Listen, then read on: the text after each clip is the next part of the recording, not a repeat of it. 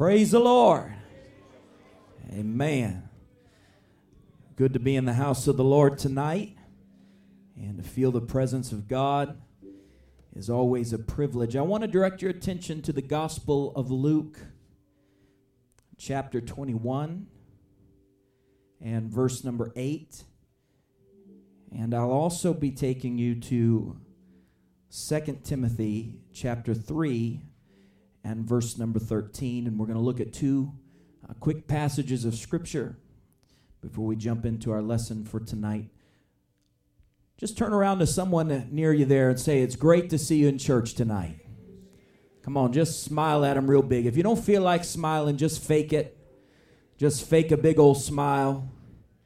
That's all right. Sometimes when you fake a smile, you it turns into a real smile after a minute. Amen. All right. Luke 21 and verse number 8. If you have that, say amen. And he said, Take heed that ye be not deceived. Everyone said, Be not deceived. For many shall come in my name, this is Jesus speaking, saying, I am Christ, and the time draweth near. Go ye not, therefore, after them. And then I'm directing you to 2 Timothy chapter 3 and verse number 13. But evil men and seducers shall wax worse and worse, deceiving, everyone said deceiving, and being deceived. Does everyone notice there's a difference between those two things? Verse 14, but continue thou in the things which thou hast learned and hast been assured of, knowing of whom thou hast learned them, and that from a child thou hast known the holy scriptures, which are able to make thee wise unto salvation through faith which is in Christ Jesus. All scripture. Someone said, All scripture, every bit of it is given by inspiration of God and is profitable for doctrine, for reproof, for correction, for instruction in righteousness, that the man of God may be perfect, thoroughly furnished unto all good works. I, I want to teach for just a little while tonight, and I, I know I get on these kind of topics quite a bit, but I just really felt the Lord dealing with me to, to look at a few of these things, and this will be a part one of a two part series, and I'm calling it Be Not Deceived. Can you say that out loud with me? Be Not Deceived. And then subtitled, I'm calling it Eight Common Deceptions That Christians Believe. Eight common deceptions that Christians believed. Believe. And you realize, of course, that uh, just because you're a Christian does not mean that you are immune from being deceived. If you're not careful, if you're not thoroughly furnished in the Word of God, you can be susceptible to deceit. And so we have to study the Scripture. That's why we have Wednesday night Bible study. Uh, it's why we do many things that we do so that we can be thoroughly grounded in the Word of God. How many want to be grounded on the Word of God. You want it to be your foundation. Amen. And so we're going to look at these tonight. Now, don't worry. I know that when I said the number eight, I saw a few of you kind of reel back and your eyes rolled back in your head and you almost passed out because you thought eight, that's a lot of points for Brother Ryan to get through because you know me well enough to know that I can spend 15 to 20 minutes on one point. So be of good cheer. We're only going to do three tonight. Someone said, Praise the Lord, glory to God. Hallelujah. All right, put your Bibles down. Let's pray. Lord, in the name of Jesus, I pray that your spirit would quicken us tonight. I pray that we would be that we would be rooted in your word. And I pray that we would grow in righteousness and holiness and that we would love truth with all of our hearts. We give you praise. Guard us from deception, Lord. And everyone said, In the name of Jesus. Amen. God bless you. Thank you for standing. Thank you for worshiping. Thank you for being here tonight. You can be seated. I'll take you to the next slide. Uh, Leonardo da Vinci famously said, the greatest deception men suffer from is their own opinions. I think that's something that I have seen borne out in the lives of people who fall into deception is that many times they're deceived and so because it's their opinion they can't deviate from it. That's why it's so important that we stand on the word of God and not our opinion because our opinion can get us in a lot of trouble. Uh, opinions uh, can come and go, opinions can uh, feel right to us. Have you ever been wrong about something and, uh, and it really felt right to you for a long time? Can anybody just testify to that? You, you really thought you were right about something for a long, long time and you were sure. I mean, really, really sure. And then one day something happened uh, maybe you learned, maybe you got a revelation, maybe it wasn't spiritual, maybe it was just one of those things. For years, I thought that it was in the scripture, that it was literally a proverb that said, Birds of a feather flock together. I was sure. I remember getting in an argument with someone one time, and I said, "No, it's it's in there. It's in the Word of God." I'll never forget the embarrassment when I realized that that's not actually a scripture in the Bible. Now, the principle is there. There's principles that bear witness to that, but that exact wording is not in the Bible. You feel silly when you realize that you've had an opinion that's been wrong. That's why we've got to be thoroughly grounded in the Word of God because it's not about my opinion, it's not about your opinion, it's what saith the word of the Lord. And we can stand on that. Now, you don't have to believe an entire lie in order to be deceived. Did you realize that? You don't have to be totally, uh, totally won over by a deception. Just like Eve didn't have to eat the entire fruit, she didn't have to uh, she didn't have to eat every piece of fruit on the tree in order to be lost and, and out of sync with God. All she had to do was take one single nibble. That's all it took. Just one nibble was enough for her to be out of sync with the plan of God and the will of God and out of obedience from God. And so we've got to be careful because a little bit of deception can go a long way in your spirit. We have to be very careful. We have to be very guarded. The scriptures that we read, especially Jesus, was speaking of the last days. Over and over again, scripture warns us that as the church gets closer to the coming of the Lord, uh, deception is going to become more and more prevalent in the world. I think that we could all testify that we see that happening all around us right now. Deception is stronger and stronger in the world around us. And so it becomes more and more important for the church to guard ourselves from the, the common deceptions that, that are all around us. Now, let's just talk about the nature of deception for a minute. The Bible says that Satan is the father of lies. He's the father of lies. He is the source of lies. He's the source of confusion. He's the source of deception. He is the original source. He is the original liar. It all started with him. And, uh, and so it, any deception in the world began with Satan. And then there are people who uh, they heard a lie and, uh, and they like the deception. And so they, even though they know that something is wrong, they still choose to believe it anyway. Ever known someone like that before?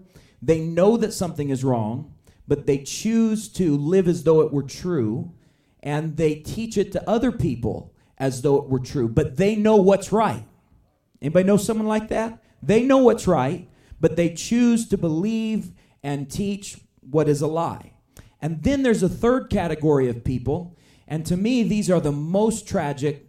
They're the ones that break my heart the most. And these are people who are sincerely deceived. We know a lot of people like that, don't we?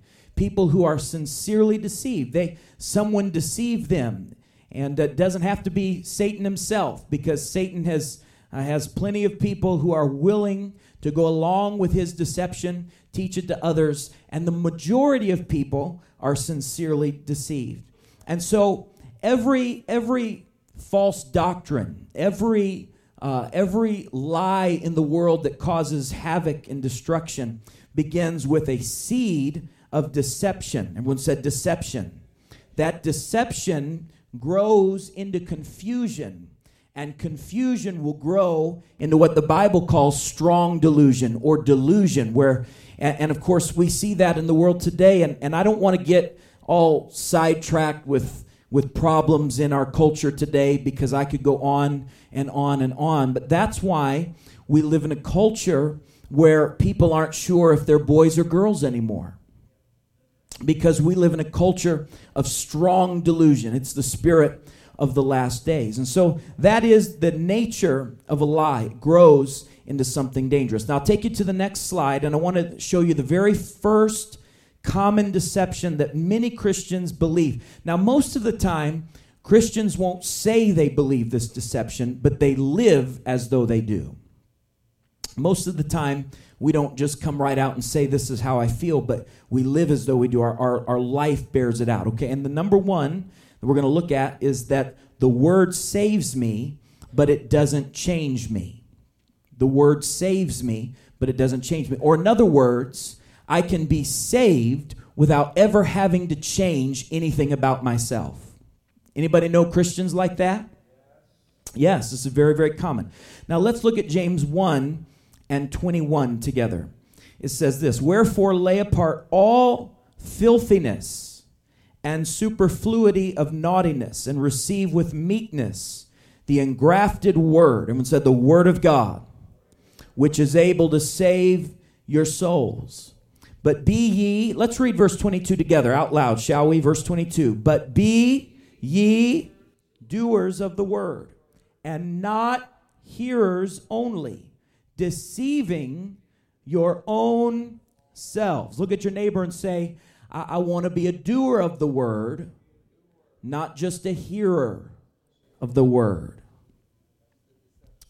Verse 23 For if any be a hearer of the word, and not a doer, he is like unto a man beholding his natural face in a glass, or, or it's like a person who's looking in a mirror and they see their reflection, they see their face. Verse 24, and he beholdeth himself, and he goeth his way, and straightway forgetteth what manner of man he was. So it's like a person who looks in a mirror and they walk away and they forget what they saw, they forget what they look like. They forget who they are the moment they walk away. Verse 25 But whoso looketh into the perfect law of liberty, or the law that sets you free. Did you know the law sets you free? Yes, it does. We have about 20% that believe that. But the Word of God sets you free. The Word of God is not bondage. Holiness is not bondage. I'm going to preach this now because we got so quiet there. Righteousness is not bondage. No, it's not. It sets you free. Sin is bondage. Unrighteousness is bondage.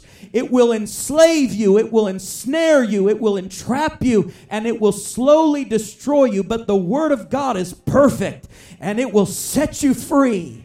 Praise the Lord. Glory to God. Hallelujah. Amen. And, it, and then it's like a person who, who looketh into the perfect law of liberty, looketh into the word of God, and continues therein. He being not a forgetful hearer. Oh, I like that, and I wish I could preach about that for a long time. It's like a person who's not a forgetful hearer. We need a revival of people who leave church services implementing the Word of God in their hearts and not just forgetting everything they heard the minute they walk out the door. Don't be a forgetful hearer, but a doer of the work. This man shall be blessed in his deeds. So a person who is who incorporates the word of God in their life and and does the word of God and lives according to the word of God, that man will be blessed by God. By the way, this scripture and James in general uh, is is a strong source to go to when you come up against a, a one of those Christians who will say something like, "Well, I live under grace. I live in liberty. Uh, God can't tell me what to do. No one can tell me how to live. No one can tell me that I can't be naked on the beach if I want to be naked on the beach." By the way, there's Christians who feel that way. No one can tell me that, that, that I can't be an alcoholic and be saved at the same time. That, that's the state of Christianity today. Well, I, I can smoke marijuana. I can do it all day long. Uh, it's green. God put it. I'm telling you, I've heard every single argument in the world. God said that every green thing is good. God said every green thing is good. And so I can roll it up and smoke it. Can, can I just tell you that uh, poison ivy is green? I dare you to roll that up and smoke it and see how it goes. And, and let me say another thing. Uh, that was before sin. After sin, God cursed the ground, and thorns and thistles and all kinds of manner of evil things began to grow in the ground. You're not rolling up thorns and thistles and putting them in your mouth, are you? Because God cursed the ground, and things began to grow in the ground that you have no business putting in your body. And so the Word of God is very, very, very, very important, and people will justify just about anything that they want to do if they want to do it bad enough. But can I just tell you that the law of God is perfect? The law of God will furnish you unto good works. Your good works will produce salvation, your good works will produce the blessing of God on your life. How many want the blessing of God on your life? when you live according to the word of God, when you are a doer of the word. When, when, when I say the word doer, we don't use that word very much, but that's an action verb. Everyone, everyone said this is English, English class. We didn't know we were going to English today, but that's an action verb. That means you're doing something. That means you you're participating in this thing. And so it looks to me, according to my Bible, that you've got to participate in the process of being righteous. It, God will sanctify you. God will do the work. He'll impart His righteousness to you, but He doesn't impart His holiness in your life. He doesn't fill you with His Spirit so you can desecrate His temple no. By the way, when you get the revelation, truly get the revelation that your body is a temple of the Holy Ghost. Paul said it in Romans, your body. Know ye not that your body is a temple of the Holy Ghost?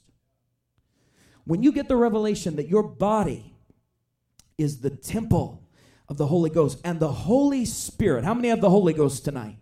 And the Holy Spirit is dwelling, inhabiting. You are you are literally hosting the Holy Spirit in your body. And when you when you begin to study the Old Testament and all of the purification and all of the things that happen in the Old Testament, I'm going to preach this because it's so quiet tonight, but I just feel liberty anyway. Also, when you understand the teaching, and, and, and a lot of the grace preachers like to say, well, we're kings and priests in the Lord. That's absolutely true. If you look at the Old Testament and you look at the royal priesthood, they had to live a higher lifestyle than everybody else in the kingdom. And so when you realize you're a temple and a priest at the same time, you realize there's things you better not touch, things you better not do, things you better not participate in because you are a royal priesthood, a chosen generation the temple of the Holy Ghost, and you're not going to desecrate it with the things of this world and sinfulness and impurity and unrighteousness. No, you've been changed, you've been sanctified, you've been set free by the power of God. And you are more than just a hearer of the word. A lot of people hear the word. It is not enough. Hear me, hear me, hear me, hear me. And for those on the podcast, listen to me carefully. It is not enough to just show up at church on Sunday and listen to a preacher. A lot of people, a lot of people going to stand before God on Judgment Day and say, Lord, I, I went to church every Sunday. I heard everything the preacher said. And God's going to say, You heard, but you never did. That's exactly what's going to happen. You saw it in my word. I gave you my word. You, you read it, but you never obeyed it going to happen to a lot of people on Judgment Day. And so I want to have a heart that says, No, I am going to be a doer of the word. I'm going to hear it. I'm going to do it. I'm going to see it. I'm going to believe it. I'm going to I'm going to receive it into my spirit It's going to be like the seed that Jesus talked about in the parable where, where the seed is scattered. And I want to be the kind of ground. I want my life to be the kind of soil where the seed of God's word can fall in my spirit. And rather than having thorns and thistles choke it out, I want it to grow into the fruit of the Spirit. I want love and joy and peace and righteousness, meekness, temperance, goodness in the Holy Ghost. I want all of those things to grow in my life because I've created a spirit where I will be a doer of the word. Everyone said, be a doer of the word. The word of God will save us and it will change us. It will change how we talk. It'll change how we walk. It'll change how we dress. It'll change how we live. It will change our relationships. It'll change how we treat our husbands and our wives and our kids and our grandkids. It'll change the way we work. It'll change our work ethic. Oh, somebody ought to shout amen right now. It'll change everything about us because we are a doer of the word and not just a hearer of the word. All right, I'll take you to the next slide. I got way too excited on that one. Number two, common deceptions that Christians believe. And I see this far too often among Pentecostals now. This one is really bothering me. I can be religious without verbal self control. Everyone said self control. Let's look at James 126 in the King James. Let's read it together. If any man among you seem to be religious and bridleth not his tongue, but deceiveth his own heart, this man's religion is in vain. James 1 26. I'd like to read it to you in the New Living Translation uh, just because it's a little, little more clear there. If you claim to re- be religious, but you don't control your tongue, you are fooling yourself, and your religion is worthless. Language is incredibly important in the sight of God. We, we've taught a lot lately. I've talked a lot about receiving the Holy Ghost and, and how when God fills you with His Spirit, what is the initial evidence of receiving the Holy Ghost? It's speaking in other tongues. It's a verbal sign. People can hear it. On the day of Pentecost, they knew they'd received the Holy Ghost because they spoke with new tongues as the Spirit gave the utterance. God takes control of our language because language is one of the most powerful things in the universe. Uh, language uh, gives us the ability to communicate and have things in common. And, and uh, language uh, can harm, it can build, it can destroy, it can tear down. Language is incredibly important. And so when language is used for evil, it is one of the most destructive forces in the world. And so there are many areas where we can sin with our language, with our words, with our speech. And uh, and it's very important that when we serve the Lord, that we surrender our speech to God. And so I've identified a few things here. I'm going to go through them quickly where we can sin against God with our speech, with our language. And uh, unfortunately, I, I, take no pleasure in saying this, but I see many Christians fall into these, these areas. Number one is gossip. Everyone said gossip. Now, uh, I had on the screen, I had compiled scriptures to back up every single one of these. And uh, I realized that if I put all the scriptures up that backed up these uh, eight categories, that we would have been here all night just looking at scriptures about gossip and, and all of the other categories here. And so you're just going to have to take my word for it. If you doubt any one of these, would be unbiblical, come see me after church. I'll, I'll give you a two hour Bible study on why you shouldn't gossip. Gossip is one of the most harmful things that you can do to an individual. Yes. Gossip is a terrible thing. Does everyone know what gossip is?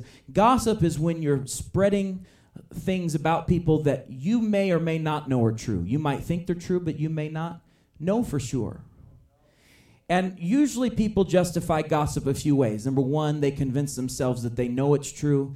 And oftentimes, in fact, more often with, than not, with gossip, some portion of the story that's being told turns out to be either completely untrue or totally blown out of proportion. Anybody ever played telephone before when you were a kid in school? Anybody know what telephone is? Telephone is that game where you get some of y'all did. You you get in a circle or however and you get you know 10 20 30 40 however many people and you one person starts it they whisper in someone's ear and they they say something a sentence sometimes it's three words sometimes it's eight or nine words whatever they want it to be and they whisper and then that person takes what they heard they whisper it in the next person's ear and then the next they go all the way around the circle. And then the very last person stands up and says supposedly what the first person said. And you can play that game a hundred times and no one is ever going to stand up at the end and say what the first person said. Do we need to do a demonstration? I feel like we need to do a demonstration tonight. Maybe get in a little circle because some of y'all don't believe me no, it's true. You get to the end, and it's always some. In fact, it's usually hilarious because it's something that's completely different what the original person said. Because as you pass it along, people don't listen, they don't understand, they get it wrong. And that's how gossip works. Gossip always works that way. As it's passed along, it changes, it morphs into something else. Someone adds, they embellish just a little bit, they change just a little bit, and they don't think it's a big deal. And then the next person changes and embellishes just a little bit. And by the time it gets all the way around, it's something completely different than it started out as. And gossip will destroy people's lives. Gossip will produce some of the other things on this list. Number one, it'll produce bitterness in someone's heart. But gossip also includes lying. Everyone said lying. Lying by itself is, is a, a, a terrible thing. In fact, we already uh, quoted the scripture that Satan is the father of lies, but uh, Jesus even said that all liars will have their place in the lake of fire. So, lying, if you are a liar, you are directly connected to the spirit of Satan because Satan is the author of lies. And so, when you participate in lying, even if you think you're doing it out of good motives or, or something like that, then, then you become associated with the spirit of Satan himself. And, and that ought to be the furthest thing from a Christian's heart to be associated with the spirit of Satan. And so, uh, oftentimes, though, gossip will include lying. So, someone in that chain of gossip is also a liar. And so, it becomes a, a double sin and a dangerous thing. But lying under any circumstances is a terrible thing. And I rebuke the spirit of lying that grips churches. Lying needs to be the furthest thing from an apostolic Pentecostal's heart. Lying has no place in the house of God, it has no place in the business life of a Christian. Christians who think that, well, I can lie at work. Uh, because I, I'm trying to get ahead. No, you shouldn't be lying at work. You shouldn't be lying to your wife. You shouldn't be lying to your children. You shouldn't be lying to anybody because you want to have a spirit of truth in your life and you want to be like Christ and you don't want to be anything like the devil. Amen. Now, here's another one, another way that um, that Christians can sin with their speech, and that is cursing. Cursing. Cursing is a terrible thing. In fact, I was reading it again today. I, I know I've said this behind this pulpit before, uh, but it grieves me so much that I'll, I promise you, I'll say it uh, over and over again uh, over the next many years. But the number one curse word in the world today is the name of God. It's the name of Jesus people, have you noticed that more and more uh, secular songs use religious themes in them, but they use them in a sacrilegious way? They'll talk about God, but they talk about God in a sacrilegious way, or they'll or they'll talk about hell. They've turned hell into a curse word. They've turned the name of God into a curse word because that's what Satan does. He takes sacred things and he uses them in a vile, evil way. That's what Satan always does. And uh, I, I wish I hadn't had to see it, but someone sent me an email the other day and it showed me a clip. You know, the new cool thing that uh, hip preachers are doing is hip preachers get up and they and they curse now in the pulpit. Did you know that? That's the trend that's sweeping the country right now. Hip preachers get up behind the pulpit and they start cursing behind the pulpit. And I'm just going to tell you, it is not the will of God for Christians to be vile in their language and in their speech. And we certainly should never be taking the name of the Lord in vain. We should never be taking the name of the Lord in vain. We should have a sacredness about us, a reverence for the things of God. Here's another way that you can sin with your speech having, having language of divisiveness, to be a divisive person. There's lots and lots of scripture that backs this up. That, that we should we should be promoting a spirit of unity. Many people can be very divisive in their conversation, and God is not pleased. God wants us to have a, a language of unity. Breaking confidence.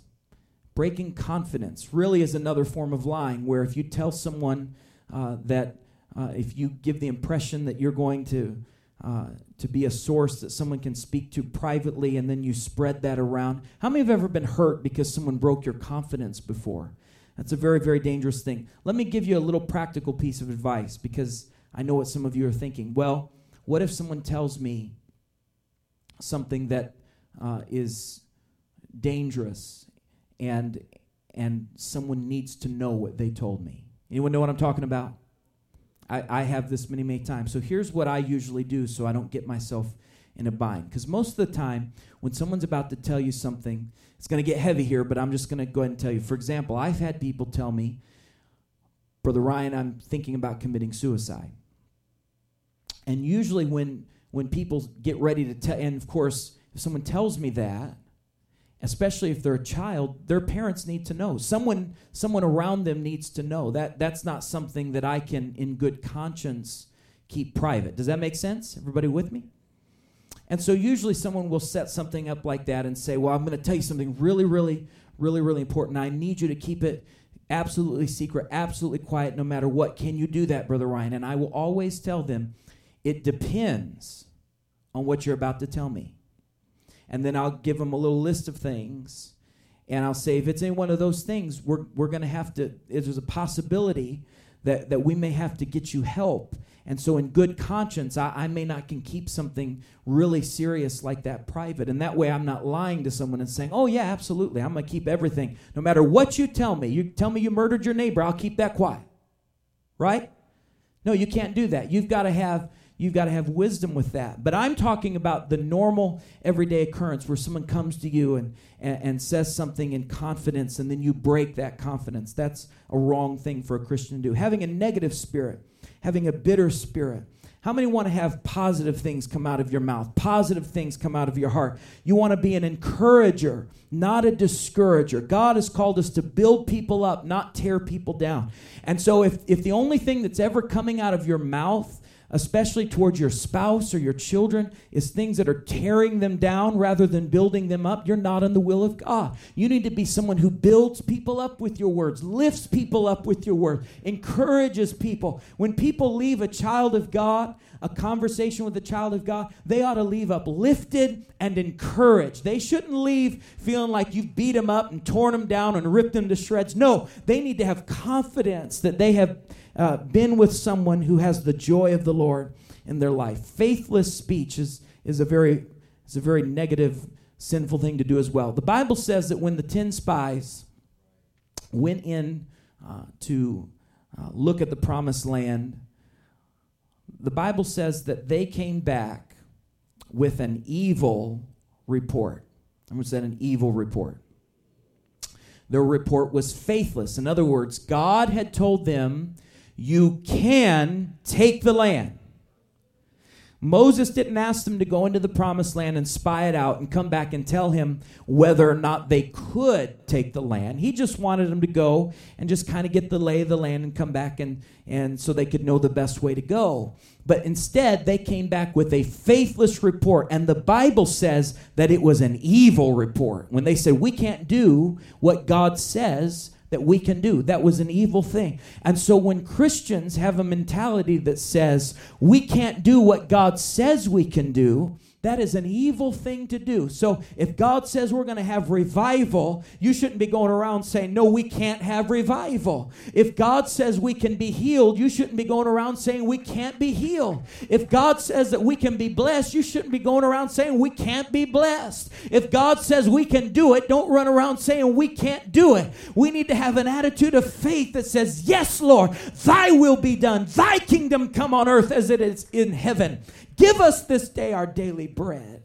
We trust you, Lord. We believe you, Lord. That is the attitude of faith.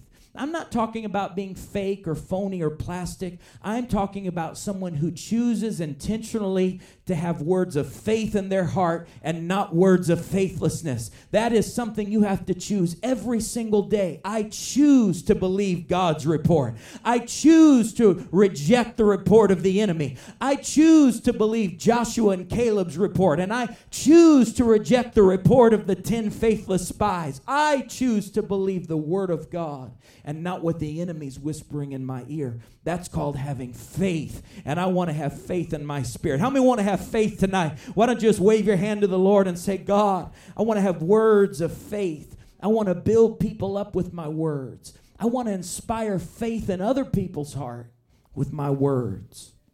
By the way, you never know what someone is struggling with when you're talking to them as a Christian. And so you should have words that that inspire faith in people. And everyone said amen.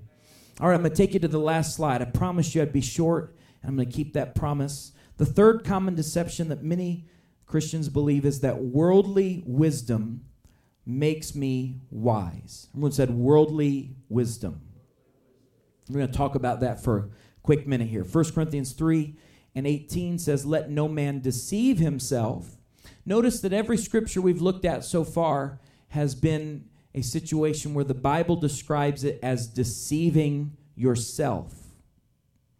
And oftentimes that is how deceit works. We know better, but we allow ourselves to be deceived or we deceive ourselves. If any man among you seemeth to be wise in this world, or if he thinks he is wise by the world's standards of wisdom, let him become a fool how many thinks that that means that God wants us all to be fools? No, it means that you're discarding worldly pretensions and you're acknowledging a lack of wisdom. Or we could say it this way you become humble. You humble yourself. You or we could say it this way you recognize in God's presence that you've been foolish. I think that's a good way to say it where you you come into the presence of the Lord. You thought you were wise with worldly wisdom and then you humble yourself in the presence of God and you say, Lord, I've been foolish all this time. I thought I was wise. And by the standards of the world, I am wise. But God, I came in your presence and I realize I've been foolish all this time. And then you become truly wise. Verse 19 For the wisdom of this world is foolishness, absurdity. One translation literally says stupidity, and I thought I'd throw that in there for you but nobody's going to laugh because we're all too uptight tonight. I got y'all all too tense. One translation literally says stupidity. For the wisdom of this world is stupidity with God. For it is written, He taketh the wise in their own craftiness, or He traps the wise in the snare of their own cleverness. Have you ever heard that expression? You give them just enough rope to hang themselves? Yeah, so the wisdom of this world, people become so full of themselves and so clever and, and, and, and so arrogant before God that literally their own arrogance, their own, their own foolish so-called wisdom actually ensnares them. And the very thing that they thought made them great is the very thing that winds up destroying them. Now i'm going to lose some of you here but i want to close with this. Uh, I, i've had this on my mind there's a, a uh, there's been a, a long-standing philosophy, especially in the Jewish culture, and there's been two pillars of of human thought or two pillars of society. Everyone said society. One of those pillars, if you had one here and one here, one pillar would be reason. Everyone said reason or science. And so that's the wisdom of this world. Everyone said the wisdom of the world. So you have the wisdom of the world, reason, science, philosophy, all of these things, and that's pillar number one. And then over here on pillar number two, you have religion, or you have God, or you have the law of God. And those have been the two pillars that hold society up for hundreds and hundreds of years now. And oftentimes they work hand in hand. For example, one of the things that made America great in the beginning is that the, the two pillars were working together. For example, uh, science was the pursuit of understanding God better. Did you know the early scientists, for example, Isaac Newton, he was a devout Christian, and they would study and their science, their pursuit of science, their pursuit of reason, all of that was grounded in the idea that they wanted to understand God's creation better. They wanted to understand God better and they wanted to understand what God was doing in the world. And so they pursued reason, they pursued science through the lens of religion or through the lens of, of belief in God. But somewhere along the line, we've become a post Christian society. Now, I know in America, that we pride ourselves in being a Christian nation, and I thank God that there are many millions of Christians in the United States of America. But but if you look at it closely, look at the studies, you'll find, especially my generation, they call us millennials. Uh, I made it by about six months. I'm barely a millennial, but I'm still going to call myself that because I'm young enough to be a millennial. My generation is leaving churches by the millions. The average millennial in the United States of America is post religion. And the number one reason when they survey them and they ask them, why did you leave religion? It usually had something to do with public school or college, and it had something to do with the theory of evolution or the Big Bang or some kind of social thing like homosexuality or transgenderism, something that they didn't like about religion that they thought didn't that didn't uh, that didn't jive with religion, and so they rejected one pillar of society, God, and they chose to only stand on the pillar of reason or science. Everybody still with me? I'm almost done, I promise. The problem is, if you study the history of nations, if you study the Rome, if you study Greece, if you study all of those great civilizations that, that came up uh, in all of history, you'll find that whenever one pillar falls, the whole thing falls because you cannot have one without the other. You cannot be wise without God. You cannot be well reasoned without God. You cannot be scientific without God. The moment you get rid of God, you get rid of reason. The moment you get rid of religion and you crucify it on the altar of science, you get rid of your ability to be objective and actually truthful.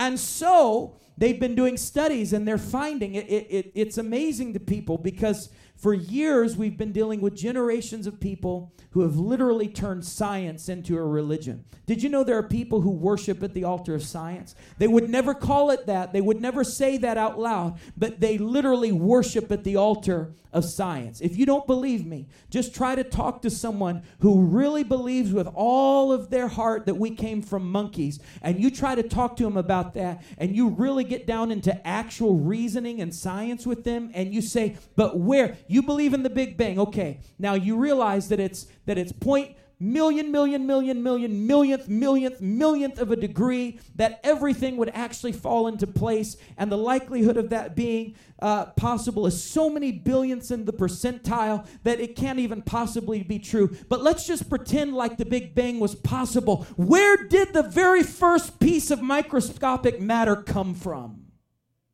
Where did it come from?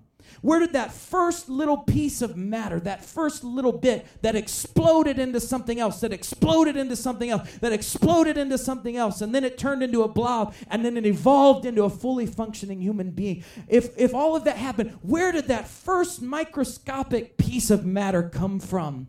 And you know what? You know what Dawkins said? Richard Dawkins, one of the most famous atheists and scientists in the world, when they finally cornered him, you know what he said? Here's what he actually said. He actually said this. You can go find it on YouTube right now. He said, most likely it came from some kind of extraterrestrial source. Do you know what he means when he says that? Aliens. Yeah, He means aliens.